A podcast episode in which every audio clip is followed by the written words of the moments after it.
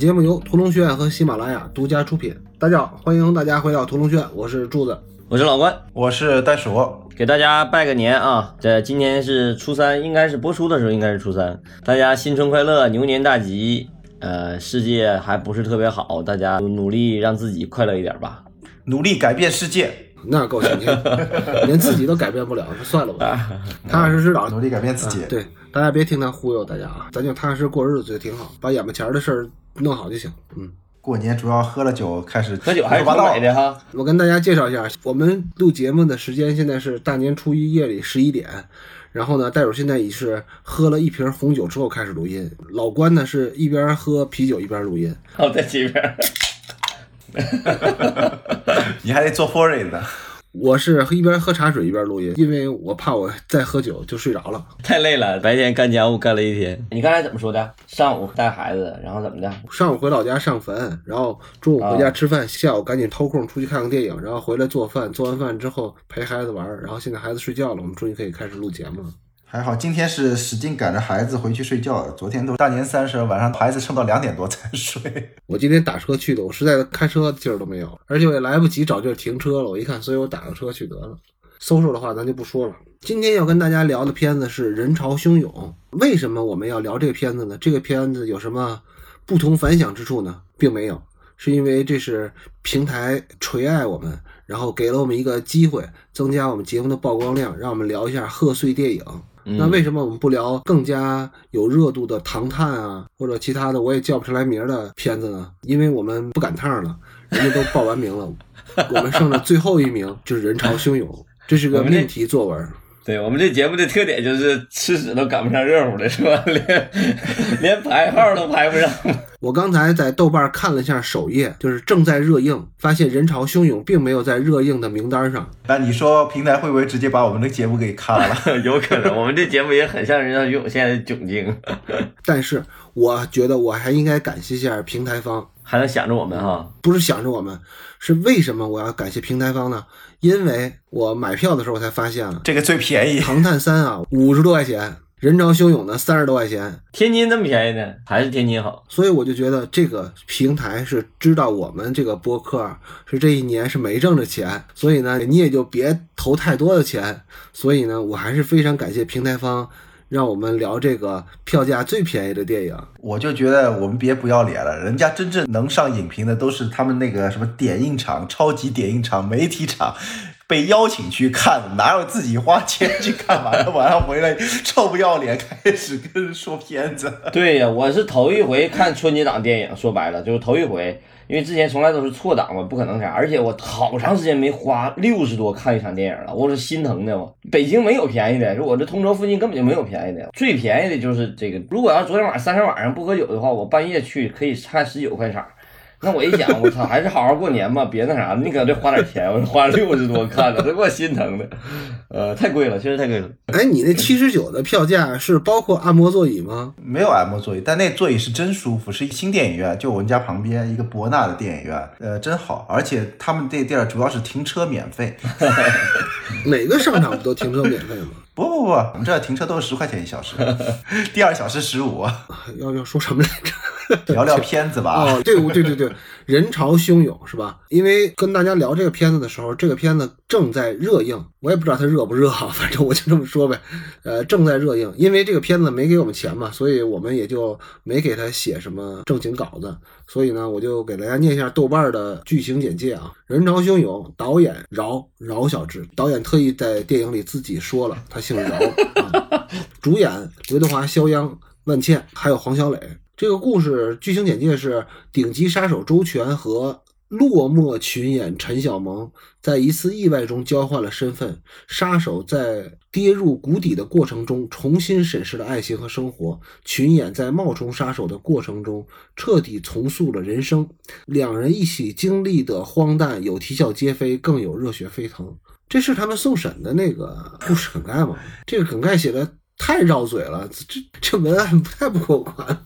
像我写的，来回来去倒腾。咱们先说一下你看完了这个片子之后的第一感受吧，好不好？第一感受就是票价太贵。我是觉得这个作为贺岁片啊，贺岁元素还是有的。然后那个饶晓志啊，我觉得他也是一个有影迷向的一个导演，在片中放了好多类似梗吧。嗯，这我我一句话来简单说，就是这片子能看。但是七十九呢？七十九啊，七十九，我对价格不敏感。他其实刚才已经泄底了，七十九如果免停车费是可以的，七十九 再收停车费是不可以的，而且是非常不可以的。看场电影一百多那不行啊。其实我看完这场电影之后，我的最大感受就一句话啊，嗯就是这么好的本子，怎么不是咱们中国人自己写的呢？那我还没说完呢，我可以接着你说我的真实感受。我的真实感受就是开场有惊喜，尤其是开场第一幕，我觉得哎真不错，而且越来越期待。但是看到结尾的时候，就是觉得哎呀，我不是说失落，也也不是说悲哀，就是有点难受。我前段时间我跟你们俩提过这片子，因为我最近接了一个项目，就是类似就是这种故事啊，做参考。我们大家都知道这故事不是原创嘛，这故事是日本有一版盗钥匙的方法，韩国人后来又改了一版叫《幸运钥匙》，到我们这儿改成了人潮汹涌，其实就是一个故事，然后三个版本嘛。所以说我之前看过头两个版本，我觉得这个创意真的非常好，这创意非常好。然后这个首先这故事模型是很好的一个模型，但是确实是不好改，因为我当时想过这个问题。现在不是谈感受吗？我看完以后我是觉得，哎呀，不是饶尔志不行，饶尔志其实很有才华的一个导演，也是最近新出的一个比较引人瞩目的一个新导演吧。但是你明显的感觉到就是。不容易，反正我自己的体会就是不容易，就想把它改好。一个是呃受限的不容易，再有一个这个故事本身改编难度就非常大。咱们一会儿可以具体聊细节啊，这是我的感受。其实你的感受就是柴可夫斯基把它写成过第六号交响曲叫悲怆是吧？嗯，对对，反正我的感觉挺悲怆的。刚才老关说了，这个电影不是那个有三版嘛，日版、一个韩版、一个中国版。嗯我去看之前啊，因为这两天也确实比较忙，然后日本版我原来没看过，然后我也是临时抱佛脚，然后下载了开始看。上电影院之前，我只看了日本版的那个前一半儿。嗯，然后我回来以后看了后一半儿，现在我再回想起来，我经常把那三版有点混了。我现在觉得就是中国版其实是它融合了日版跟韩版，因为你前面都有两个人给你打样了嘛。对其实猛一想，可能这个改编难度不大。但确实，就像拿日本那版来做例子吧，我觉得日本的电影如果要改编的话，我觉得比美国好莱坞电影更不好改。日本那种慢悠悠的气质对就没法复刻那，个节奏太慢了。就完全跟中国是两个世界的，搭不住。对对对，同样这个故事你不适合这个时代了。说白了，那个故事它是一二年对吧？好像在一二年看起来还可以，但是现在看起来就是节奏特别慢，观众的这种接受心理都已经不一样，接受的节奏对故事理解的这种节奏也不是那种节奏了。那其实你俩说到这儿，我这么理解对不对啊？嗯就说你俩都认为在这三版当中，还是日版的原版是最好的，或者说是最有味道的，最能体现这个剧本的味道。我这么理解对吗？我最喜欢的吧，也不能说最好的，这个跟喜好有关系。但你要如果说技术角度来说，那日本肯定也是最好的，日本版本是最好的。嗯，我个人觉得最我最喜欢日本版本，但虽然说日版看的时候节奏确实有点太慢了，但是那个感觉或者是那个故事框架，包括那表演，都是我最喜欢的，都是最好的。你要说到表演，确实，那日本演员其实这里边那俩演员我就绝了。日本演员演的那个呆傻劲儿、愣的那种劲儿，我觉得那是高级的喜剧应该有的那个东西，靠尴尬跟靠肢体，而不是像中国里边靠声搁着你来做那种喜剧效果。嗯，但是说的这个日版的两位男演员是一个是芥雅人，就是如果大家了解他以前演过《南极料理人》，这个是我有印象的一个片子。然后呢，另外一个男演员呢，香川照之，如果是影迷的话，大家对他应该非常熟悉。大哥大嫂过年好，你是我的爷，我是你的儿。对，他是出演过《鬼子来了》，而且我觉得他好像政治立场是不是在日本来说偏左呀？因为他演过好多反思日军侵华战争啊、日军侵华的或者嗯对好多这样的片子。嗯，这俩人最有名的还是最近那个电视剧《半泽直树》，我这俩人演太好了。嗯，半泽直树也是最近就是职场剧里边非常出名的一个戏啊。咱们再非常笼统的聊一下这个片子，因为咱们接下来就会进入比较细部的东西。我就想问一下，因为针对这一个故事拍成了三个电影，那这个故事到底有什么有魅力之处，能值得拍三遍呢？你像《肖申克的救赎》，它这么好，它不也就只拍过一遍吗？他这个模型可能好吧，就是互换身份这么一个点，其实就可以大拍特拍。但是这应该属于一个烂梗啊，啊，对啊，失忆，失忆、天打雷劈，对这个互换身份最有意思的一点，至少我当时制片人找我来推荐这个片子，我没看过之前那个就是日本那版本，然后给我讲讲那故事，让我看啊，我觉得当时最吸引我这个点是这个互换本身没有任何神奇性，当然有传奇色彩，但它不是借助那种神力。我们经常看那种互换。都是纯神力互换，咔咔被电击了，咔那两个人，包括那个羞羞铁拳不也是互换吗？叭就是那种互换，这种是天然喜剧的那种互换，本身是喜剧天然的一种身份倒错这种反差，这是产生喜剧的一个最基本的一个点，而且非常好用。他这个处理有意思的，有意思在就是巧合，而且这两个人的身份设置。很有意思，他说天然有身份特征，一个是演员，一个是杀手，而且这个杀手还是个假杀手。这个假杀手特别有意思，因为假杀手就牵扯到第三幕的问题。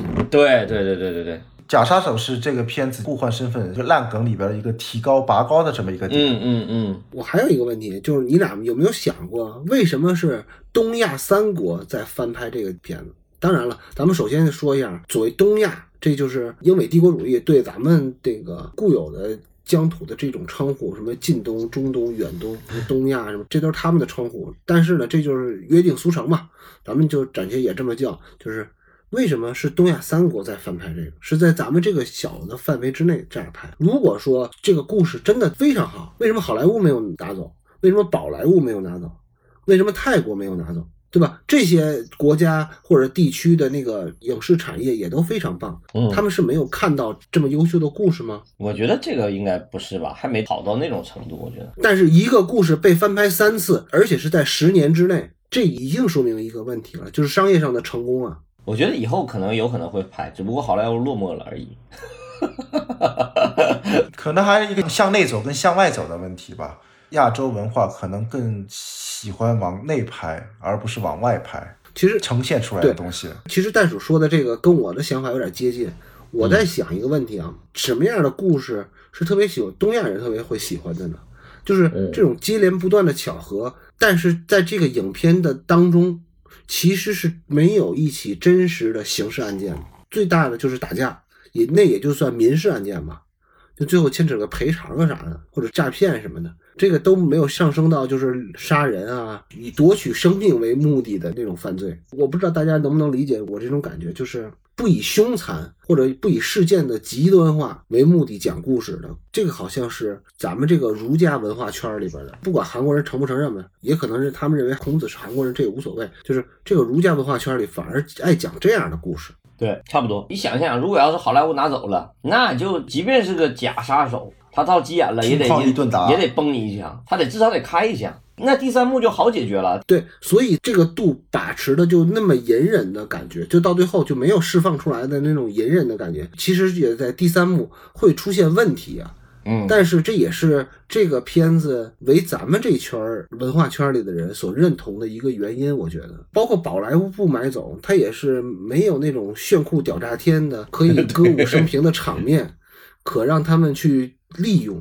我觉得好像是那种空间特别小，所以我觉得他们不拿走改也，因为这个故事现在豆瓣的评分，今天第一天我再刷新一下啊，盗钥匙的方法应该是八点五，幸运钥匙应该是七点多分。啊，人潮汹涌现在是七点六啊，那也可以，也还可以了，那可以，豆瓣可以，一万两千零八十九人现在评价。但是我看到今天的那个排片跟那个票房，确实是跟柱子说的上不了春节热映档，因为唐探太高了，这现在十一点半了吧，它应该已经是十亿多了，一天的票房已经十亿多了，这太猛了，人潮汹涌才四千多万，那没办法，他赶上这个档也没办法。现在有的时候看电影啊。更多的时候，你你走到影院看最及时的新上映的片子，可能是社交需求大于欣赏需求。虽然这个制片方包括他们的宣发方没给咱们钱，平台也不给咱们钱，但是咱们还是聊电影好不好？既然你们俩都做了功课了，我诚实的向大家坦诚啊，呃，日本版的我是看了，但是韩国版的我是在 B 站上看的简介，我实在是没有勇气把它都看完，这太太麻烦了。因为我这两天也确实没时间，但是我们可以大概比较一下，你觉得这三版九个人物，相当于九个主角，呃，谁的表现更好一点？就是在这个人物的光彩上，咱们谈的不是演技啊，就是说这个人物是最成立的或者最丰满的。我是觉得这版让我印象最深的或者最好的一点是，我觉得刘德华最好。因为我是觉得这个人物刘德华和这个女人之间是成立的，因为那两个版，无论是日本版还是韩国版，那两个男人虽然演的都很好，他们两个演技都很好，一点不逊于刘德华，但是他们这两个男人长得本身不好看，尤其那个杀手的说服力太弱了，是不是？对，就那个范儿，韩版这个更没法看。反正韩国演员只有两种，一种是丑男，一种是特别帅，就是只有两种，好像没有中间态这一点。我以为你说的丑男，然后更丑的男。那 没有没有没有，韩国还是有很多帅哥电影我就是说意思，我就说这个形象，这个杀手的形象，一定得是像刘德华这种外形，至少是很有魅力的一个人。这种选择，就是哪怕你写完这个剧本，你选角的时候，咱就不考虑商业化，你肯定找一个特别帅气的大叔这种形象，就年龄感肯定有有差距。这一点是我觉得这个刘德华是我觉得是这几个角色里头最有魅力、最好的。然后女性那个，我想说万茜，但是万茜确实跟广木凉子比起来还是有点儿。广木凉子是因为她那个戏写的好，确实，我相信万茜的能力，因为万茜也是近年来中中国女演员里头，我就认为特别特别棒的一个演员，就很少有这种女演员能像达到她这种程度可以了，可以，我觉得你可以节制你对万茜的爱。啊！我还等一会儿袋鼠还会再夸的，我就不说了。然后男性小主演，我是觉得日本版那个最好。我肖央其实也还可以，但日本版那个芥雅人他是最好的，反倒是那韩国版那个是最差的。那个女性角色就是小三儿那个角色，反正我是觉得中国版这个是最不好的。其实聊到现在，我突然发现一个问题，你知道吗？因为咱们没有聊新片的经验，我发现是不是聊新片不能剧透啊？没关系，我们这也不剧透，谁也听不懂我们在说啥。不是，我现在是这么想，就这样聊，我们只会这样聊，我们不会聊不剧透的。爱咋咋地吧，来吧。对袋鼠，除了你爱万茜这个事儿，我们都知道了，然后继续开始你的表演。你应该讲一讲刚才你为什么来晚了。本来那个今天我媳妇儿在看那个北京台春晚，然后我说你赶紧带孩子睡觉吧，那个我要录音了。她说好看完这一节目，结果看完这节目呢，下一个节目是万茜跟那个谁上去唱歌。我说我 不行，我再看完万茜，我我这么爱万茜这么一个人，但我是觉得这个万茜确实在这部电影里边给她的那个设置太牵强。先说日本吧，日本的广木凉子，我先打断一下啊，呃，我觉得袋鼠，你作为一个无论是你认为你是影评人，还是一个做播客的人，你首先要你要秉持一个公正公平不不不的态度，你不能认为呃我们家万茜是最好的，就所有的剧本都配不上万茜。你要把这个念头打消掉。其次呢，你如果照着这种方式继续聊下去的话，我对你的婚姻生活非常担忧。行，你可以继续担忧，但是我是觉得确实，在这个日本那个剧本里边，三个角色设置的都是呆呆的、呆傻的，嗯就是日本演员，我之前说演的都是呆傻，但中国演员他所有人演的都是精明。对，这我觉得是国产片的一个通病吧，就你即使傻，也是那种懵的，而不是真的傻。嗯，每个人都比猴还精。但是确实，日本里边那个广末凉子那个角色，他设置的他那个身份就是一个愣愣的，然后有计划的。他那个角色这么一设置，后面的爆发，他对杀手的那个感情，嗯他处理的也会更好。嗯，但万茜呢，唉，就是生靠演技去凹啊。嗯，确实，那他那个片子里接近刘德华的理由就很牵强，嗯，为自己的职业找选题就完全没有理由，嗯，还有他孩子的父亲这两个点嘛，不像那个广末凉子那个对自己人生的规划，对，包括他爸爸，对，不以结婚为目的的谈恋爱都是耍流氓。你刚才你夸了刘德华嘛，我嗯是觉得。呃，日版里这两个演员，虽然他的长相没有往那块靠，但刘德华一开始也是太精明了。嗯，他这个精明容易让我一下子有点出戏。我还是更喜欢日版一点，可能跟老关的想法不太一样。我是觉得整个中国版人潮汹涌，那个重心偏向了刘德华跟万茜，以及肖央跟那个小三的爱情。其实这块儿我其实还挺愿意看的。往那块偏了以后呢，它填补了日版，就是你说父亲那条线偏重偏向了爱情这一块儿。但我觉得这块儿，我个人是还挺愿意看的。是因为他等于是就给万茜加了更多的戏嘛，对人家倩倩是公平的。我我为什么不喜欢那段呢？其实我觉得那段就完全就刚才你那词儿用的好，让万茜升高她的个人魅力。就是万茜的个人魅力，尤其那个小眯眯眼那个劲儿，确实是有魅力。我第一次看万老师演戏是在《军中乐园》，那个时候我就已经觉得万万老师确实不错。小眯眯眼儿，我现在想想重复柱子那句话，就我对你的家庭生活也表示担忧。我跟我媳妇说过，万茜确实天才型的演员，确实很好。总体来说，我要给前面的这个一段话做一个总结，就是别人家的媳妇儿永远是好的。然后啊，说到哪儿了？我有点激动啊。你一提万老师，你看看，你要你要不要再开一篇？不不用，一会儿的。说为什么不喜欢就是那段感情戏呢？因为我觉得从剧作上来讲，这个戏其实的动力是非常强。而且我为什么他喜欢姚老师改这个第一幕呢？我觉得他第一幕，尤其让我有一场戏让我印象特别深，就是那场到医院警察那场戏，那是他加的，我觉得神来之笔，特别棒。这个戏的逻辑特别难通过的一个，就是你的警察该怎么用。之前那两版都没有处理这个问题，故意忽略。但是他这版用的特别好，就是他进去以后，从肖央的人物性格来讲，我承认了。而且那个警察来也是有任务的，说，哎，我听说有这么一个人出了事儿，然后他承认了，然后我好了，身份证也有，然后有那一场戏以后，剩下所有的警察的戏就完全可以不要了。所以我特别期待的到结果的时候，他也没有警察出现，这样戏得改的特别棒。所以说这个故事天然具有很多戏剧动力，然后一直往前走，一直往前走，一直往前走。就是哪怕他前面塑造了好多情感段落，包括每个人的痛苦啊，每个人的进入状态，包括分支个人状态的戏，这个都是允许的，因为观众是接受的。前面的大前提在那儿，但是故事其实讲到中间段落的时候，开始进入两个人谈恋爱这个段落，就是万茜和刘德华谈恋爱这段，你就会觉得有点冗长。为什么？就是那么有劲儿的戏，他不往前走了。停下来了，主要也是肖央那边的戏也没往上进。对，其实他们这边停起来是没关系的，但是肖央跟小三儿条线呢又不给力。啊，韩版改的最不好的就是这点，就是他为了让这边戏有意思，他生生加了一个小伙子爱上了那个小三儿。那个更不好，这个也是一个问题，就是你明明可以在这么强烈的戏剧波澜里头往前走自己的戏，但是他没有，这一点是有点遗憾。第二幕其实主要的问题就出在这儿了，个人体会我是觉得，而且你越写俩人的情感，你到后来的时候，你这个戏就越出不来。所以说，莫不如像第一版，像广播良子那一版，你把它写的一个符号化一点，或者是指定一点，有点神经质也好，还是个性鲜明一点。你让这个人维度越丰富，反倒其实对这个人物伤害越大。对我明白你的意思。嗯，其实你兜了一大圈儿，呃，你主要表达的意思说，你就特别不爱看刘德华跟万茜搞对象，你就不喜欢他跟任何男人。没有没有，我喜欢，哪怕是刘德华也不行。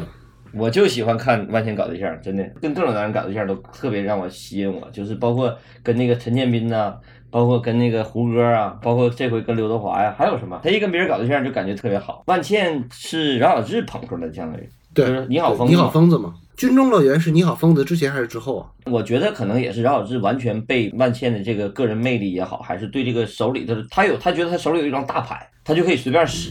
你要这么说的话，我对姚晓志的婚姻也非常担忧。对，姚晓志我不熟啊，你下回问问昊天，昊天跟他很熟，他们都是话剧界的。但是我觉得他可能就是因为他觉得他自己手里有一张好牌。他就可以滥用，这一点就有点不好，就有点不冷静。那我纠正一下，我军中乐园应该是二零一四年的电影，你好疯子是二零一六年的电影。反正至少杨晓志用万茜用的还挺好的。但是你军中乐园之后，其实大陆对他也没有什么认知。对对，我觉得只有在圈里头的人那会儿对万茜就才会觉得惊为天人。那会儿他实在是没什么名，他是这两年一点点起来的。说实话，他去演那个军中乐园，只是说在圈内得到认可，但是他接活什么的，我觉得反而有伤的。对我我自己感觉啊，这个其中原因咱们就不说了。对，而且女演员往往都是出来就能让人印象深刻，比如说章子怡，比如说那个巩俐什么，就是第一部戏就能一下打动你。但是放心，年龄应该跟咱们差不多少，我觉得。她在这个年纪还能让人印象深刻，确实不太容易。这个确实很难得的一个状态，一直保持着这种水准，而且基本上没有太跳出来。圈里头人都知道她是一个好演员，都想用她，但是可能用起来都不一定用的那么好。我觉得钮承泽用的还挺好的，但是他只用他的气质，他也没把他做宣传，所以万茜就是属于那种好演员，但是没有任何宣传点的一个演员。可以了吗？可以了吗？咱们对万茜的吹捧已经够了。我刚想说，柱子你应该控制一下，我这个节目不要再提万茜了。好，不提了。嗯，行吧。别人家的媳妇再好，那也是别人家的啊，注意啊。什么玩意儿？大过年的，一直在说别人媳妇，我都我说到哪儿我都忘了。然后回到呃，其实我刚才提那一个问题，你俩嘚不嘚嘚不嘚说了这么多，我其实挺想针对就是人潮汹涌来说，我自己对人潮汹涌评价是还不错。如果呢能在当下有这样一部电影，其实是。非常及格，他过及格线已经很多了。但是你要说他有多么高的成就什么的，这个这个咱们就另说吧，那个就见仁见智了。但他已经是非常合格的一个商业片了。柱子开始的时候就是要跟我们俩唱反调，我们俩觉得不好，完了他觉得特别好，也不是说特别好啊，反正他要想表达一下对这个戏的喜爱。因为我觉得这个戏硬指标就是技术指标上来说，它非常合格。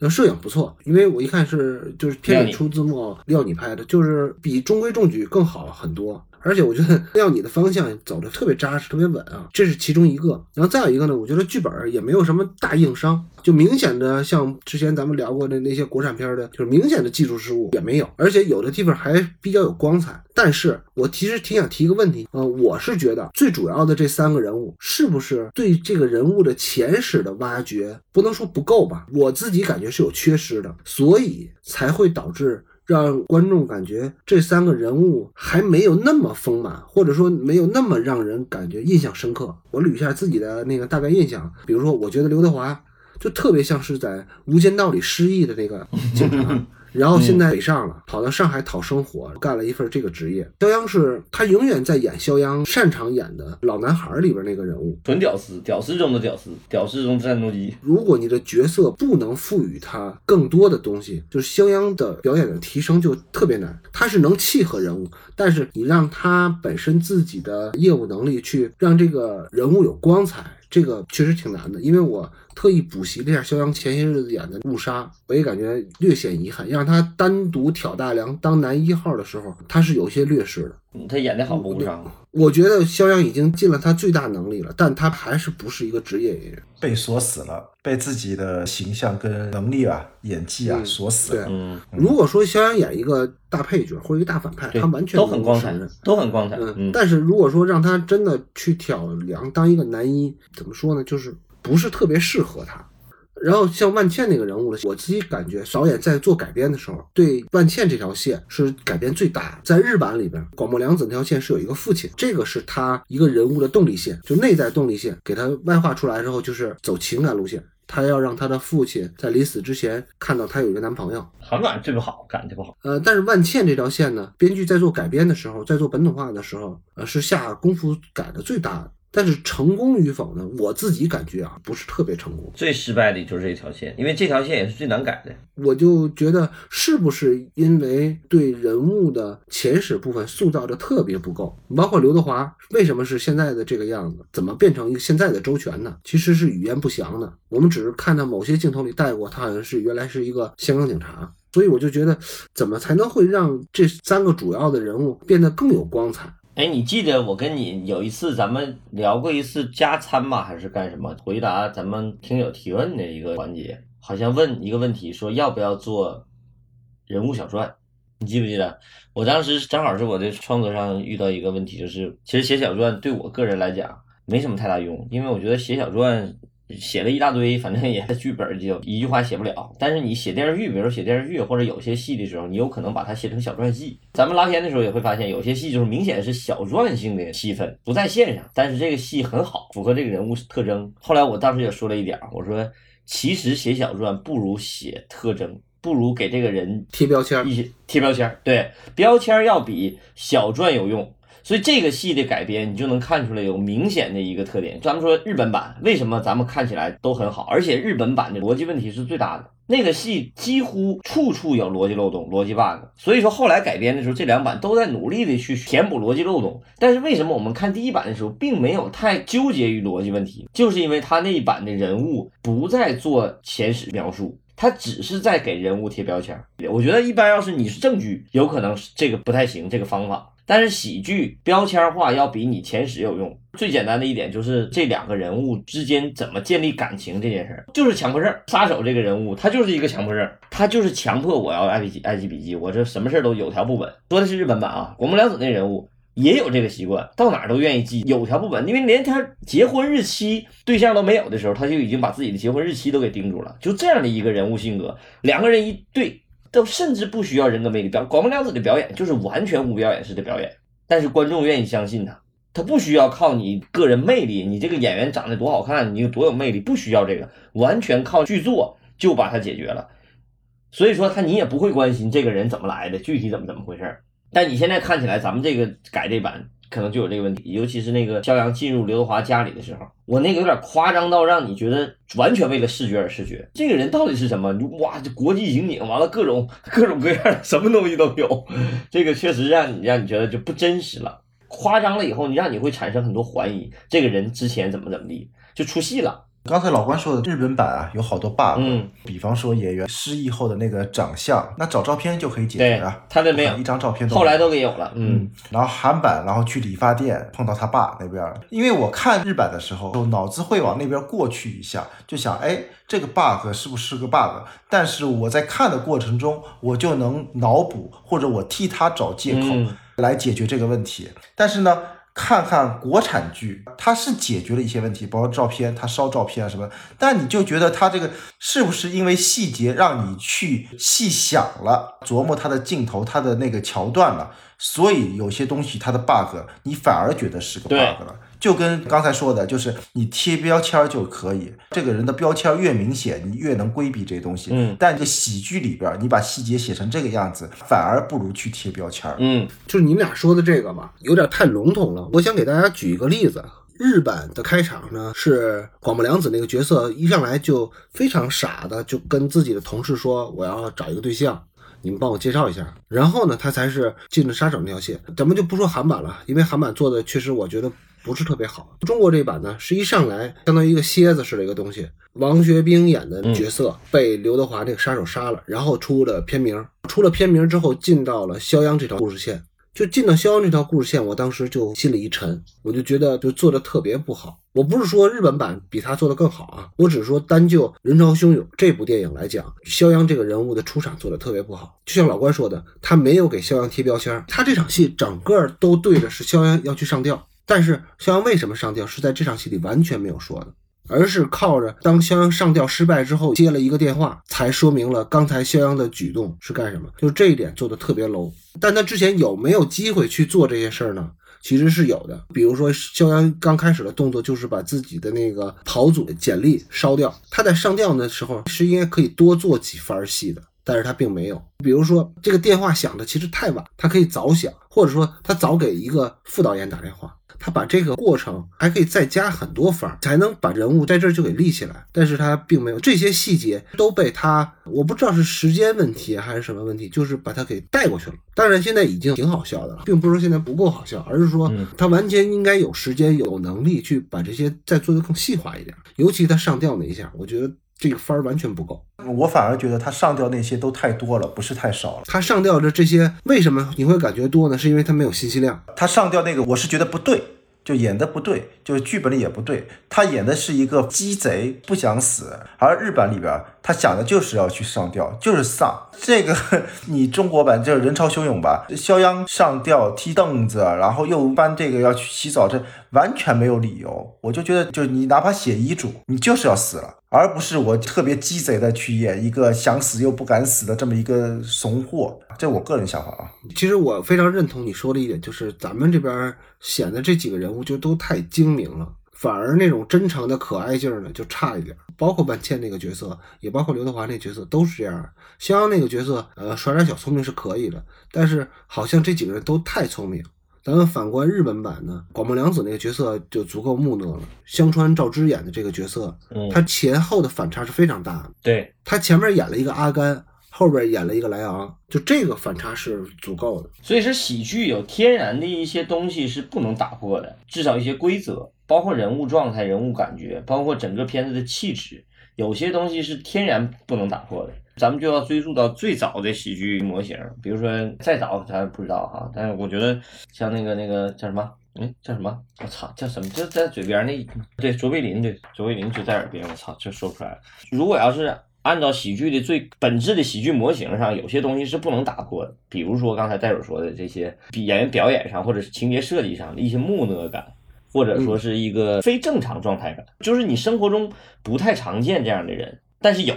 你看这些喜剧大师真正做这些东西的时候，其实都是稍微跳脱点生活的，都是夸张的。卓别林在做他那些戏的时候，那小人物的时候，他一定不是说真正你生活中常见的这样的人。你如果要是太常见，跟你完全共情的话，你很难产生这种喜剧感。只有那个有一点距离，你会产生那种距离感，让你觉得这个人很悲哀。比如说赵本山吧，比如说模仿那种残疾人也好，很多人站顶道德高地的人在说东北喜剧搞得很那个很瞧不起这种残疾人，但是它是本质是什么？它要有距离感，至少比你低一级一点，你才会觉得好笑。如果他跟你一样，刚才袋鼠说跟你一样精明，本身我就挺精，谁也不愿意承认自己傻，对吧？你再写一个正常人，写一个正常的一个你我他，这个就很难让人产生戏剧效果。肖央那第一场的演法特别像现在近几年的小品感，不是喜剧感，嗯嗯，就是小品感，对。来演这么一个戏，咱说周星驰也是一样，周星驰在做人物的时候，永远都不是正常的一个。就像咱们经常说要做屌丝啊，要做什么，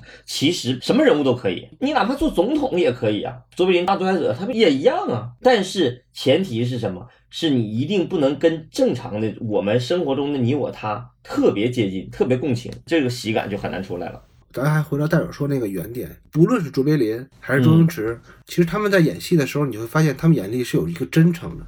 对，包括赵本山也是，他非常傻的，非常真诚，所以你才觉得他好笑，而不是说眼珠子叽里咕噜乱转，一肚子小盘算，这样人不好笑。其实这样的人只能在快手里火，但是这个不是应该电影应该塑造的一个人物形象。我再提一个问题啊，你们俩觉得这部电影还有什么能够？改一点点就能变得比现在更好一点点的地方或者说哪一点，无论是韩版也好，还是日版也好，能够拿回来接着用，但又不牵扯到审查啊之类的问题呢？我看的时候，包括看日版的时候，我就有这么一个感觉。之前老关也说了，这个结尾不好，太为了这条线上的结尾来结这个电影的尾巴。嗯，我不知道说明白没有啊？我想说的就是，如果它的结尾把黑帮那块撇在外。一笔闲笔带过，往另外一个方向一引，然后结在刘德华跟肖央还有万茜三个人的关系上，我觉得就挺好，而不是非得结在这个案件到底走向了什么样一个，就求一个必须求一个完整的一个结尾，这一点我就觉得不是那么高级。目前来看，这个结尾确实他也没有收的太好，好多审查或者其他原因他收不住，所以我觉得他的结尾应该是要就像日版。他那个几个黑帮就跟小丑一样，不是那个电影小丑，就跟三个小丑一样，简笔带过了。其实重心不在他们那几个人身上，重心而是在身份互换的刘德华跟肖央身上，还有万茜身上。然后看看这三个人最终会走向什么样的一个结果，可能会更好一点。我跟袋鼠的想法非常接近，只不过表达方式可能不一样。因为我看到剧院的一场戏的时候，我非常期待，因为我觉得这场最难改编。我因为我尝试想过这个问题，在咱们要做节目之前，我就想过这个问题。这个戏最难改的就是这个反派，就是黄小磊演的那个四川姑娘那个角色。对对，其实这个戏如果要是按照日本原版做的话，就非常好了。但是我就特别纳闷，为什么韩版和我们中国这版？都在纠结这个问题，人家已经把这问题解决的非常好了，而且越纠结你会发现，越是雷，越是问题。黄小磊，我我对这个演员印象挺深刻，之前在一个戏上拍过戏，这是我见过最好的黄小磊，就演的特别好，整个这人物塑造的也好，这个状态也好，也给了很多戏。但恰恰你给他的戏越多，对整个电影来讲就是越大的伤害，因为你解决不了这个问题。你如果真的能解决，那就无可厚非，完全可以。但是你解决不了的话，莫不如像戴主说的，莫不如回到最根本，把它忽略掉，就是为了钱就行了，别又什么绑架，又什么是是是什么什么情杀，说为了我怎么，这就把这事儿弄复杂了。原版最好的一点就是我就是这钱，然后找不着钱的时候，我就是吉他，一把吉他，满屋子古董，就解决一切问题就行了，就可以。但是那样的话，是不是就对审查有难度啊？你最后不还是要进监狱吗？你你写一个进监狱就行了。而且他那原版特别好的一点，要杀他之前，还临走之前还跟那个哥们说，让他痛快一点。因为咱们现在结尾是有。出监狱这一场戏的刘德华从监狱里走出来，这个是咱们审查必然得经过的，这个 这个很难受啊！这是我觉得为什么看完这电影觉得特别悲哀或者特别难受的一点，是在于此。这个我已经不难受了，我觉得所有的中国电影都应该有这么一个黑场字幕，谁进了监狱，就是用字幕交代就可以了，不用在戏里展展现了。哦，有一点可以稍微好一点啊，咱们是刚才柱子在问你一个问题嘛，就是怎么让它更好一点？其实我觉得最简单的就是你别让黄小磊去解决问题，也别让警察解决问题，你让。主人公去解决问题，最高潮的戏你应该留给主人公啊！你要不然就让肖央，要不然就让刘德华，砰嚓一下子把这问题解决就行了，然后就戛然而止都行，不要让一个人我无能为力，然后最后来一个天降神兵，他儿子的一个电话把这事解决了，这个就太尴尬了，这特别不好。因为你塑造了一堆人物，你你得让人物成长，你你把所有的任务最后要交给这个力量要交给主人公啊，这个没有，这是我觉得最大的失败。这个如果稍微改一点，而且现有的条件下是可以改动的。我觉得你们俩说这个太复杂了，都是什么？要不就改剧本吧，要不就改一个人物线吧，什么？这太复杂了，这个就既不好入手，又不好实现。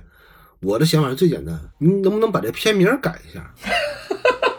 柱子就爱耍鸡贼是吧？我是我怎么鸡贼了？你这个电影票卖不好，跟你的片名有很大关系啊，对不对？对，这片名也不好你。不能因为你请了一点二线明星，你就起一个这么文艺的片名。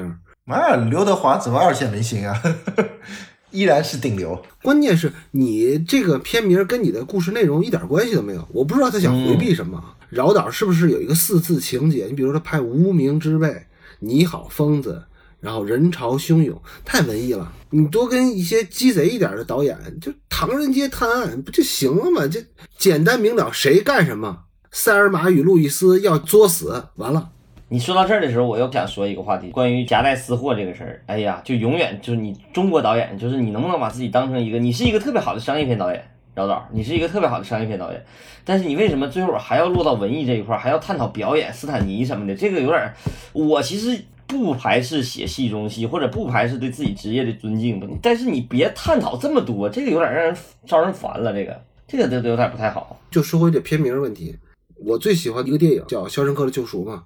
当时我记得古根·弗里曼接受采访的时候，他就说，为什么《肖申克救赎》虽然现在口碑非常好，是影史的第一名，甚至超过《教父》，但是当时的票房极惨，你片名没起好，是片名没起好，因为《肖申克》这个是一个生造词，好多人都不会念这个。你不管是舌头大点还是舌头小点，都很难念出来这个 Shawshank 这这这这什么玩意儿？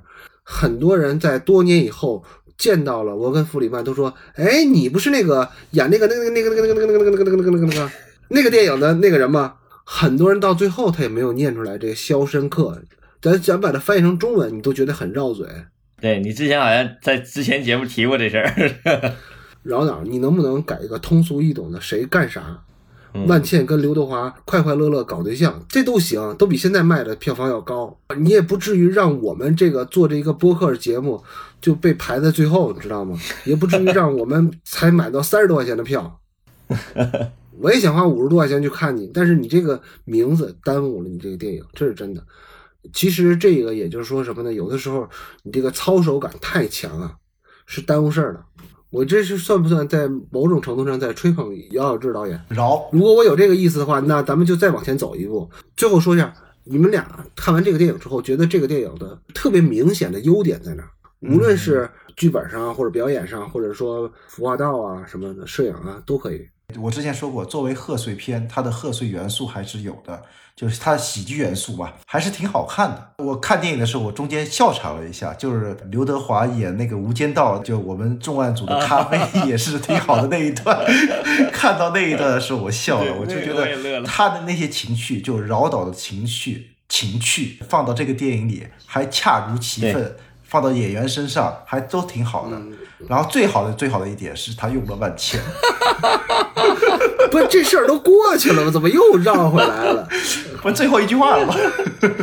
这我十分想见赵忠祥。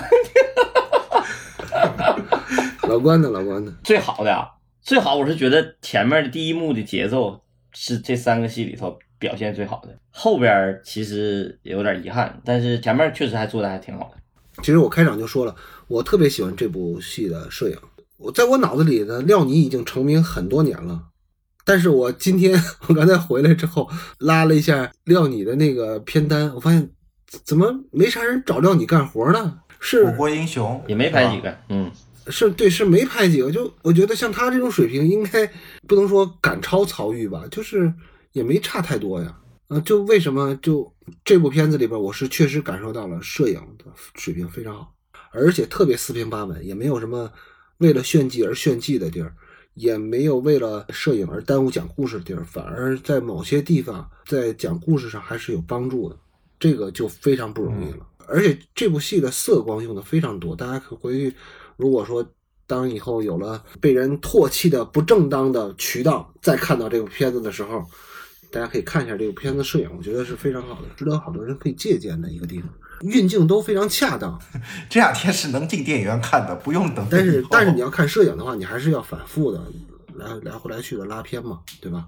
料你白玉霞，料你白玉侠，嗯 白玉霞我觉得还一般嘛，但是我没想到上一次料你给我印象特别深的就是就是火锅英雄，非常成熟的一个摄影师了，而且我觉得他特别克制在摄影上，这个点就是很难得的，好吧？天也不早了，人也不少了，咱们就差不多了，一句话吧，因为它还是在档期内的电影嘛，所以嗯咱们也别说太多不好听的，有没有推荐语，能不能跟大家交流一下？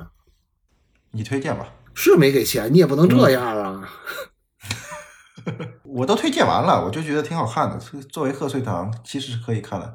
因为另外几部我应该大面上有可能也不太会去看。嗯 唐人街是从第一部到这第第三部吧，嗯唐人街就第一部我觉得还挺好，第二部我已经就不爱看了，所以这一部我应该也不会去看。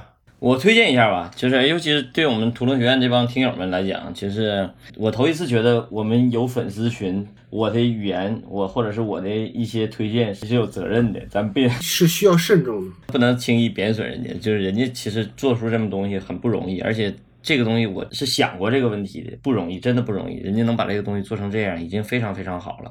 还有一点，我觉得最值得推荐的是什么呢？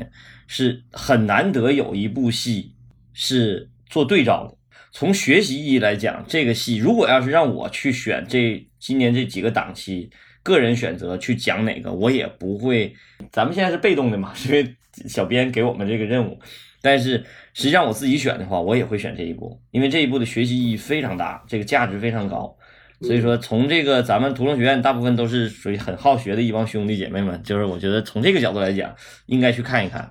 韩国版应该看一看，日本原版应该看一看，做一个比照和对照，对个人学习和成长是非常有好处的，因为不太容易遇到这样的戏。这么集中的时间内拍三幕，嗯，对，而且好与不好，对照和比较，这个特别难得，很好的范本和样本，就看这个也值得去看。还有一个，如果我们的听友是没看过前两部戏的话，那这个戏也很值得推荐，因为我都想过这个问题。如果我没看过两个版本，我作为一个第一次看这个戏的观众来讲，我一定会觉得这个戏还不错。